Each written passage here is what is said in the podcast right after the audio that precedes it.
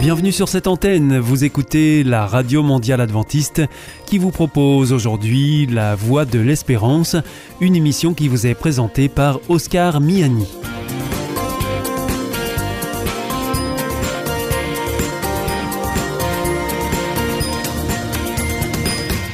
C'est avec grand plaisir que je vous retrouve sur notre antenne. Encore une fois, soyez les bienvenus à l'écoute de La Voix de l'Espérance, votre émission quotidienne de 30 minutes qui vous est présentée par Oscar Miani et préparée avec toute l'équipe. Merci de votre fidélité à ce rendez-vous. Vous êtes toujours plus nombreux à nous écouter sur cette antenne ou même bien en podcast ou encore avec votre téléphone. Pour commencer donc, voici Destination Santé. Avec Destination Santé, Emmanuel Ducreuset. Bonjour à tous. Parlons aujourd'hui des maux de tête. Pour les soulager, encore faut-il les reconnaître. Il existe en effet plusieurs types de céphalées, avec chacune leur prise en charge bien spécifique.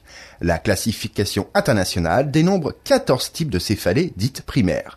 Parmi les plus connus, on retrouve la migraine et la céphalée de tension. Il est important de faire la distinction car les traitements ne sont pas les mêmes. Quoi qu'il en soit, dans les deux cas, il est essentiel de consulter, car l'automédication peut aboutir à des abus médicamenteux et favoriser la chronicisation de la douleur.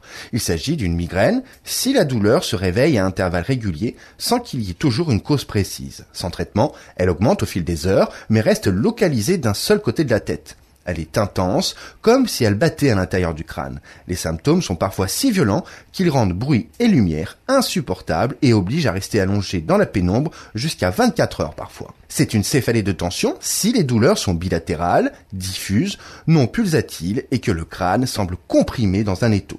Elles ne sont augmentées ni par l'activité physique ni par la lumière. Le bruit peut en revanche occasionner une forte gêne. Sans traitement, les symptômes peuvent durer de 30 minutes à 7 jours. Sur la qualité de vie de ces céphalées peut être considérable. Notez que les crises migraineuses et les céphalées de tension s'installent progressivement. À l'inverse, les maux de tête alarmants débutent en coups de tonnerre et peuvent faire soupçonner un accident vasculaire cérébral. Toute douleur sévère qui atteint son paroxysme en quelques secondes et ne passe pas nécessite donc de composer le 15. Retrouvez-nous sur www.destinationsanté.com. Vous aussi, votre santé vous intéresse? Alors si vous souhaitez en savoir plus, demandez-nous l'ouvrage Santé et bien-être des éditions Vie et Santé.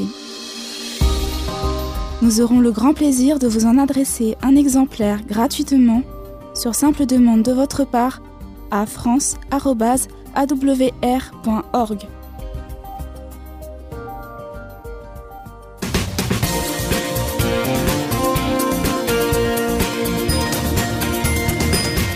Vous êtes toujours à l'écoute de la Radio Mondiale Adventiste et ici c'est la voix de l'espérance en compagnie d'Oscar Miani et de toute l'équipe. Si vous le souhaitez, vous pouvez nous demander notre grille des programmes que nous vous adresserons gratuitement. Pour cela, il vous suffit de m'adresser un mail à l'adresse suivante france awr.org. Vous pouvez aussi nous écrire juste pour nous dire d'où vous nous écoutez, ça nous fera plaisir de vous saluer à travers nos programmes suivants.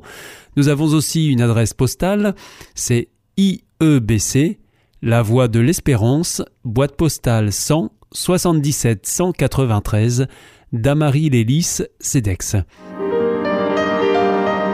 L'invité du service radio de la Fédération protestante de France.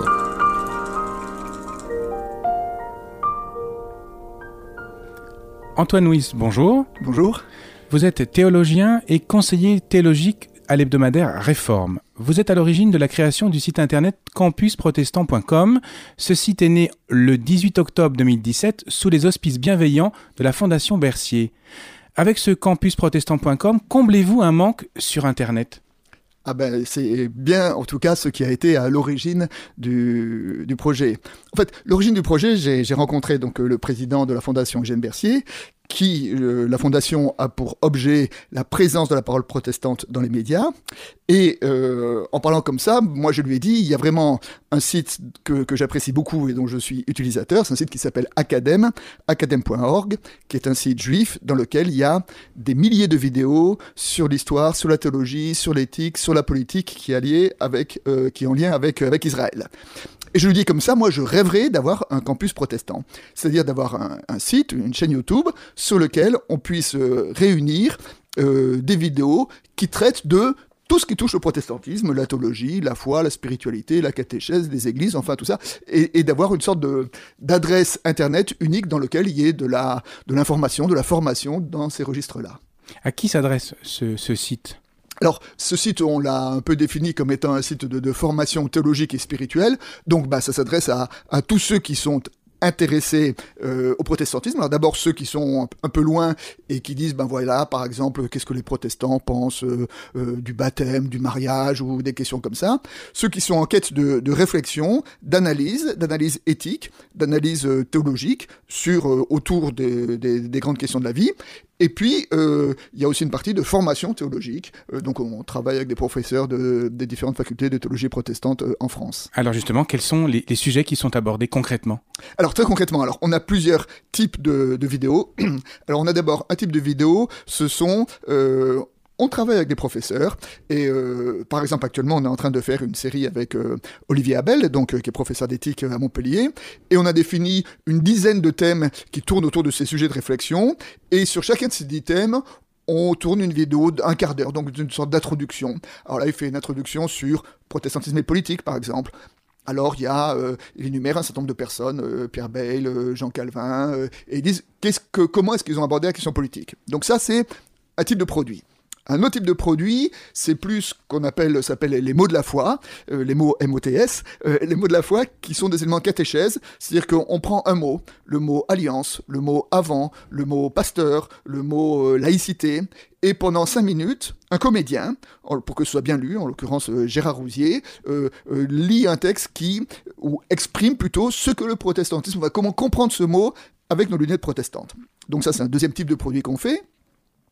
Un troisième type de produit, euh, c'est euh, ce qu'on appelle, enfin voilà, les, livres. Hein. C'est-à-dire quand il y a un livre qui, sort et qui nous paraît intéressant, et eh ben soit nous interviewons euh, l'auteur pour qu'il nous présente son livre en, en, entre 5 et 10 minutes. Euh, là, euh, on vient de faire par exemple une série Jean Bobéro, son livre sur le protestantisme, le, livre de Salabito qui vient de répondre à Michel Onfray. Enfin, ça c'est présentation de livres. Et puis enfin, le, dernier type de produit qu'on propose et auquel moi je suis plus, plus impliqué, euh, ce qu'on appelle la conversation biblique. C'est que notre projet, c'est euh, le lundi matin, et tous les lundis matins, nous postons une vidéo dans laquelle il y a une conversation entre moi et euh, un autologien, un autre pasteur, sur l'évangile du dimanche suivant. Et euh, l'idée, c'est que quand euh, un pasteur, un prêtre, un laïc doit faire un, message, une, prédication, bah, d'une certaine manière, il écoute cette vidéo, et après cette vidéo, notre ambition, c'est qu'il ait trois ou quatre pistes pour construire son propre message. Donc une sorte de, de réflexion globale autour du texte de l'évangile du dimanche suivant. Donc ça peut s'adresser à des gens qui connaissent un peu le protestantisme ou pas du tout? Absolument. On, a vraiment euh, la, palette la plus, ouverte, hein, euh, depuis les gens qui sont euh, en, question, qui disent tiens, qu'est-ce que les protestants pensent sur le mariage, par exemple? Bon, bah là, il y a dans le registre les mots de la foi une, petite vidéo sur le mariage vu par les protestants ou bien alors carrément celui qui veut avoir un travail plus biblique sur l'évangile de dimanche prochain, qu'est-ce qu'on peut entendre, qu'est-ce qu'on peut en tirer, et donc avoir aussi une ouverture dans ce registre-là. En parlant d'ouverture, est-ce que ça peut être le lieu de débats sociétaux? Alors, nous avons aussi effectivement euh, l'ambition, alors pour l'instant on est encore au, au, commencement, mais effectivement, notre ambition à terme, c'est aussi de traiter euh, des questions, euh, des questions de, de, débat et qui font débat dans, le, dans le protestantisme. Comme quoi?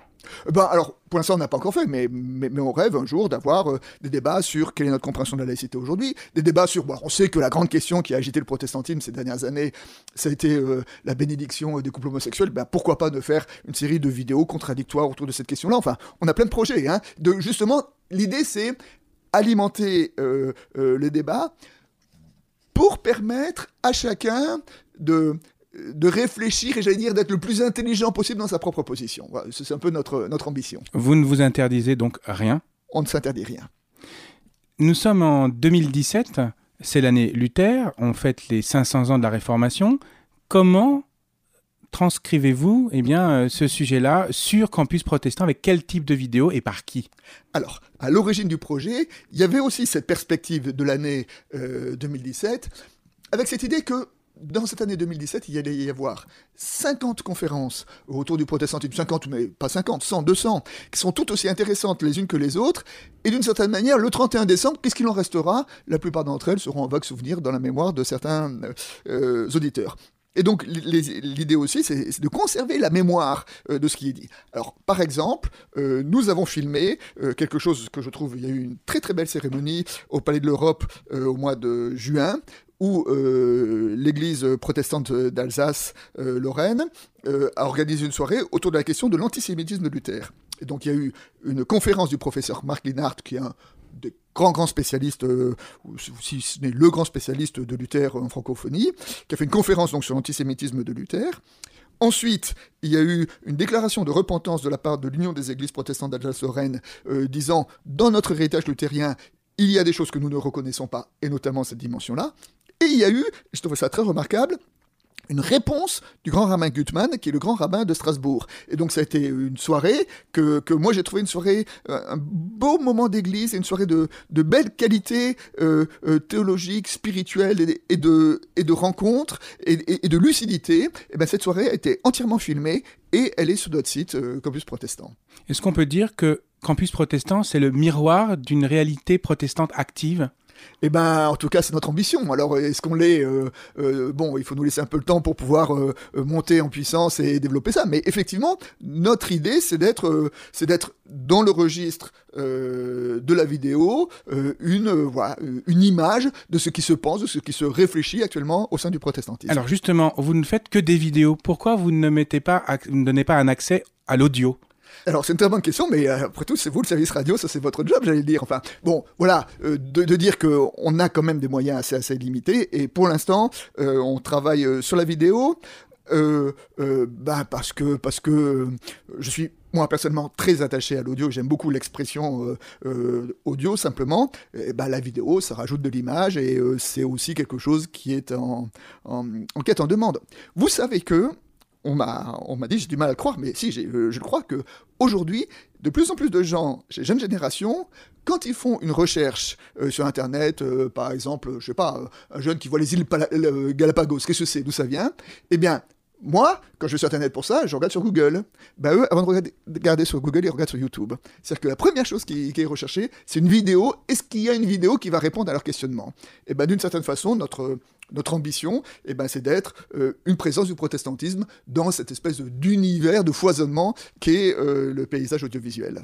Vous parlez de foisonnement du paysage audiovisuel, mais il y a un foisonnement du paysage protestant. Comment abordez-vous les différentes sensibilités du protestantisme avec campusprotestant.com Alors ça, c'est une très bonne question. Alors, euh, nous sommes donc, comme je l'ai dit tout à l'heure, adossé à euh, la Fondation Eugène Bercier. Et la Fondation Eugène Bercier, c'est eux qui sont aussi à l'origine de Regard Protestant. Hein. Et donc, euh, la, la, surface de, campus, je dirais, est un peu la même enfin, que la surface de Regard Protestant. C'est-à-dire, en gros, le protestantisme je vais dire pour faire vite, c'est le protestantisme de fédération protestante, hein. euh, c'est-à-dire le protestantisme, bon, plus historique, euh, luthéro-réformé, et euh, la partie du protestantisme évangélique qui accepte d'être en dialogue avec le protestantisme luthéro-réformé. Voilà, c'est en gros cela notre éventail. Alors, on était dans le contenu, euh, avec un sens, mais moi, ma question, c'est d'où viennent toutes ces vidéos et quel est votre fond de, de départ déjà? Alors, bah, le fond de départ, c'est que bon, on a commencé justement, donc comme vous l'avez dit tout à l'heure, nous avons ouvert le site le, 18 octobre, mais nous avons commencé à tourner des vidéos depuis le début de l'année pour que quand on démarre, on ait déjà un certain stock. Et puis alors, donc ça, c'est une partie de notre stock, ce que nous avons tourné ces, derniers mois. Ensuite, il y avait le stock de Mero Media, donc Mero Media qui était la maison de production de la Fondation Jean Bercy qui avait déjà tourné des vidéos et qu'on a pu mettre sur notre chaîne. Ensuite, nous sommes en lien avec des euh, facultés de théologie, par exemple la faculté de Strasbourg, mais aussi la faculté de Paris, euh, qui nous donne, et celle de Montpellier, qui nous donne les vidéos qu'elles ont à leur disposition. Donc voilà, et au fur et à mesure, on, enrichit notre, notre, notre catalogue.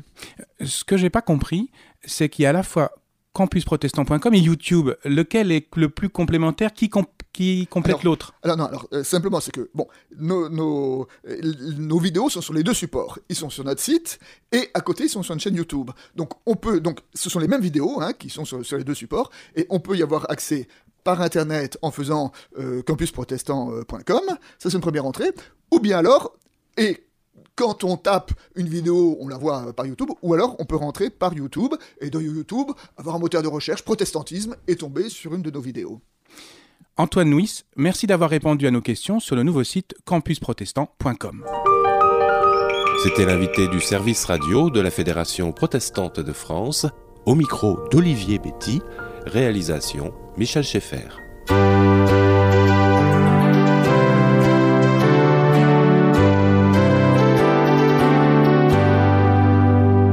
This is Adventist World Radio, the voice of hope. Ici Radio Mondiale Adventiste, la voix de l'espérance. Hier ist Adventist World Radio, die Stimme der Hoffnung. Questa è la radio mondiale adventista. La voce della speranza. C'est vous l'histoire.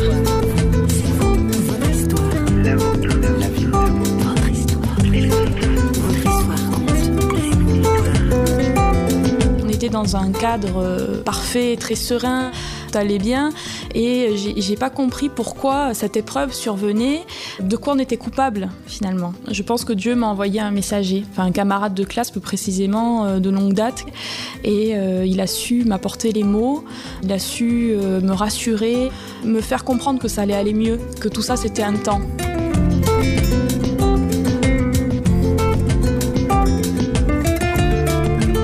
Aujourd'hui C'est vous l'histoire reçoit Clara Jauvert, une jeune Française, avec elle on va parler d'une fracture physique qui a eu des répercussions sur toute son adolescence, mais aussi géographique et de la fracture que chacun connaît, même si on ne se l'avoue pas toujours, la fracture d'avec Dieu, d'ordre spirituel donc. Notre journaliste François Sergi a voulu en savoir plus. Clara Jauvert, bonjour. Bonjour. Vous êtes euh, nimoise de, de, naissance, une véritable nimoise, c'est ça? En effet, oui, c'est ça. Et donc, euh, j'allais dire euh, protestante? Protestante, hein? de naissance, si on peut dire. Voilà. Mais à l'adolescence, vous avez vécu une crise d'adolescence et vous avez remis en question cet héritage chrétien. Pourquoi? On a eu une épreuve à surmonter, moi et ma famille, puisque ma petite sœur, qui était alors âgée de 6 ans et demi, 7 ans, s'est cassé le col du fémur en tombant dans la cour de l'école. Cette fracture a engendré eh bien une opération, mais également une immobilisation dans un hôpital spécialisé à Palavas-les-Flots, et elle a dû rester immobilisée comme ça pendant plusieurs mois. Séparée un peu de sa famille donc. Complètement séparée de la famille, avec mes parents qui dormaient avec elle le soir, pour pas qu'elle soit toute seule. C'est un moment où j'ai ressenti une vraie révolte parce que euh, moi j'avais 16 ans à l'époque et je comprenais pas pourquoi ça arrivait à ma petite sœur qui elle était petite, qui comprenait pas ce qui lui arrivait, qui était avec des malades euh, beaucoup plus graves qu'elle et certains enfants qui allaient décéder dans un temps relativement proche.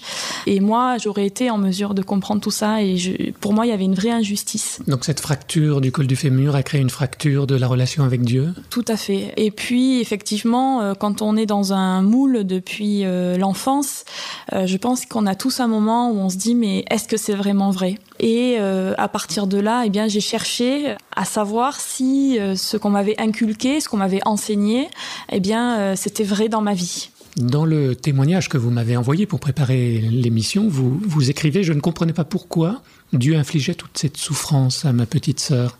Vous pensez que Dieu était responsable de, de sa souffrance? En fait, euh, cette souffrance, elle était due à un kyste euh, qui a fragilisé son os de façon très physique. Par contre, euh, alors qu'on était dans un cadre parfait, très serein, avec nos parents, un bien, frère, une sœur, voilà, tout allait bien. Et j'ai pas compris pourquoi cette épreuve survenait, de quoi on était coupable finalement. Et pourquoi on méritait cette épreuve-là, puisque j'ai vu bien sûr mes parents effondrés et qu'il y a eu un moment où on ne savait pas si ce kyste euh, était bénin ou malin, euh, si derrière ça allait engendrer des maladies plus graves. Et dans cette petite phase d'incertitude qui a duré juste quelques jours, le temps de, de faire les examens nécessaires, tout s'écroule, tous les fondements euh, familiaux qu'on a et les liens qu'on a euh, s'effondrent. Et euh, toute l'attention aussi est tournée du coup vers un seul enfant de la famille. Et nous grands adolescents avec mon frère, eh bien c'était un quotidien avec nos parents qui étaient beaucoup plus éloignés quoi.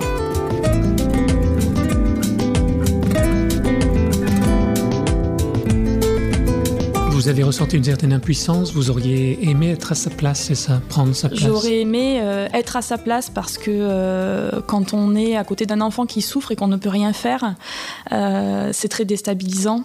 Je, je me disais toujours, euh, toi, tu arriverais à comprendre, tu arriverais à accepter la souffrance. Et on peut pas Mm. demander à un enfant de 7 ans d'accepter la souffrance, c'est pas possible. Et comment ça s'est résolu finalement ce conflit euh, intérieur avec Dieu, ces questions, cette révolte euh? Je pense que Dieu m'a envoyé un messager, un ami, enfin un camarade de classe plus précisément de longue date qui s'est rapproché au fil des semaines de moi puisqu'on était dans la même dans la même école, dans le même lycée et il a su m'apporter les mots, il a su me rassurer, me faire comprendre que ça allait aller mieux, que tout ça c'était un temps et donc il fallait que j'accepte la situation et surtout que j'aide dans cette situation. Que j'étais, Voilà, parce que j'allais vous demander quelle, quelle leçon vous tirez de cette expérience douloureuse où vous, vous êtes impuissante, vous ne pouvez pas prendre sa place, Tout mais c'est pas le chacun pour soi pour autant. Non, c'est pas pour Hein. autant le chacun pour soi et surtout ça apprend le lâcher prise. De se dire cette euh, situation, bon, j'en suis pas responsable, mais aujourd'hui, qu'est-ce que je peux faire pour aider ma famille dans cette situation alors que j'avais que 16 ans à l'époque et que on manque aussi de maturité euh, à cet âge-là sur certains points, à aider à ce que le temps et ce temps euh, difficile eh ben, se passe le mieux possible. Clara Jauvert, notre invitée. Elle a appris qu'il y avait auprès d'elle un Dieu d'amour capable de porter nos douleurs, nos brisures de cœur et pallier à nos impuissances. Nous la retrouvons au micro de François Sergi. Alors vous allez connaître ensuite une, une autre fracture d'une certaine façon, mais une fracture euh, géographique, on va dire, puisque vous allez être déraciné de Nîmes hein, pour euh, débarquer dans la grande ville, la deuxième ville de France, euh, Marseille, dont on parle souvent, et pas en bonne part. Mm. Alors c'est à la fois près, à la fois loin. Donc c'est vrai que j'ai eu la tentation et, et je l'ai fait. J'ai effectué beaucoup beaucoup d'allers-retours. allers-retours. Parce Euh, que Marseille, vous connaissiez personne, strictement Marseille, personne. euh, non, je ne connaissais pas. Euh, J'avais eu l'occasion de rencontrer quelques personnes euh, euh, durant mes études. Euh, et puis ensuite, euh, j'ai tissé des liens euh, très forts euh, lorsque j'étais jeune, euh, jeune active, comme on dit, euh, avec euh, un cercle d'amis. Et dans cette volonté de vraiment m'ancrer dans cette grande ville, eh bien, il y avait le désir, euh, bien sûr, de retrouver une église. Et je suis tombée sur euh, une personne qui allait mettre en marche un parcours alpha. Le parcours alpha en deux mots, c'est quoi? Alors le parcours alpha, c'est inviter des personnes pour se poser ensemble des questions euh, fondamentales sur la foi. On partage un repas et ensuite on regarde une vidéo qui va traiter d'un sujet et par la suite on débat de ce sujet en petits groupes euh, de 8 à 10 personnes. Vous avez un souvenir? J'ai plusieurs souvenirs. Euh, je pense que mon souvenir le plus fort, c'est lorsqu'on a parlé du pardon.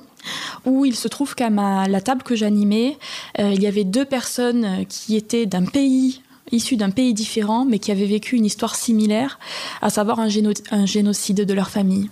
Une était du Rwanda, l'autre était d'Arménie, et elles avaient toutes les deux connu ça, et l'une disait le Seigneur m'a permis de pardonner, et l'autre disait moi je ne peux pas pardonner, c'est trop atroce. Et cette rencontre, de me dire la probabilité pour qu'à une table de 10 personnes, il y a deux personnes qui vivent ce- cette chose-là et puissent échanger euh, sur leur point de vue, c'est, je pense que c'est le souvenir le plus fort que j'ai de ces parcours alpha.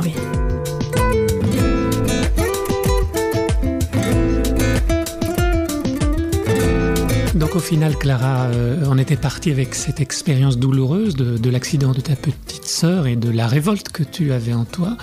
Et là, on termine avec ce parcours alpha formidable où tu rencontres deux personnes qui ont été eux-mêmes touchées dans leur chair. Tu as réagi à ce moment-là peut-être différemment de l'adolescente que tu étais autrefois? Oui, tout à fait, parce que au moment du parcours alpha, je n'avais plus du tout de doute sur euh, le fait que le Seigneur veut notre bien. Et euh, j'écoutais ces personnes en me disant, en moi-même, il va apaiser euh, vos peines, il va apaiser votre cœur, il va apaiser vos souffrances de, de cette histoire douloureuse et de ce, de ce passé douloureux, puisque moi, c'est ce qu'il a fait pour moi. Aujourd'hui, je marche avec la certitude que euh, chaque personne qui rencontre une difficulté euh, sur son chemin, eh bien, il aura les moyens de surpasser cette difficulté, parce que le Seigneur est grand et que son amour est infini. Et cet amour, il suffit d'être à l'écoute euh, pour le recevoir.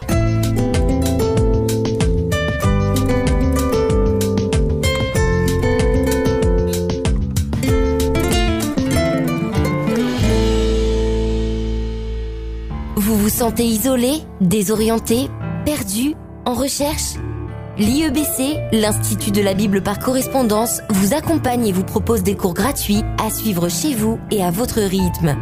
Retrouvez-nous vite sur www.iebc.org et vous verrez, votre vie va changer. Parce que croire, c'est la vie. Si vous souhaitez réécouter ce programme ou bien le partager avec vos amis, eh bien retrouvez-nous sur le site www.awr.org. Vous pouvez aussi nous suivre par téléphone, alors depuis la France, vous composez le 01 80 14 44 77. En dehors de France, c'est le 0033 1 80 14 44 77 et depuis les États-Unis, eh bien vous composez le 1 712 432 9978 et pour nos coordonnées postales, eh bien c'est la Voie de l'Espérance IEBC boîte postale 100 77 193 Damary-Lélis, CEDEX. Votre émission est pour aujourd'hui terminée. Vous écoutiez la radio mondiale adventiste et c'était la voix de l'espérance et vous étiez en compagnie d'Oscar Miani. Nous vous donnons rendez-vous demain à la même heure pour votre nouveau programme.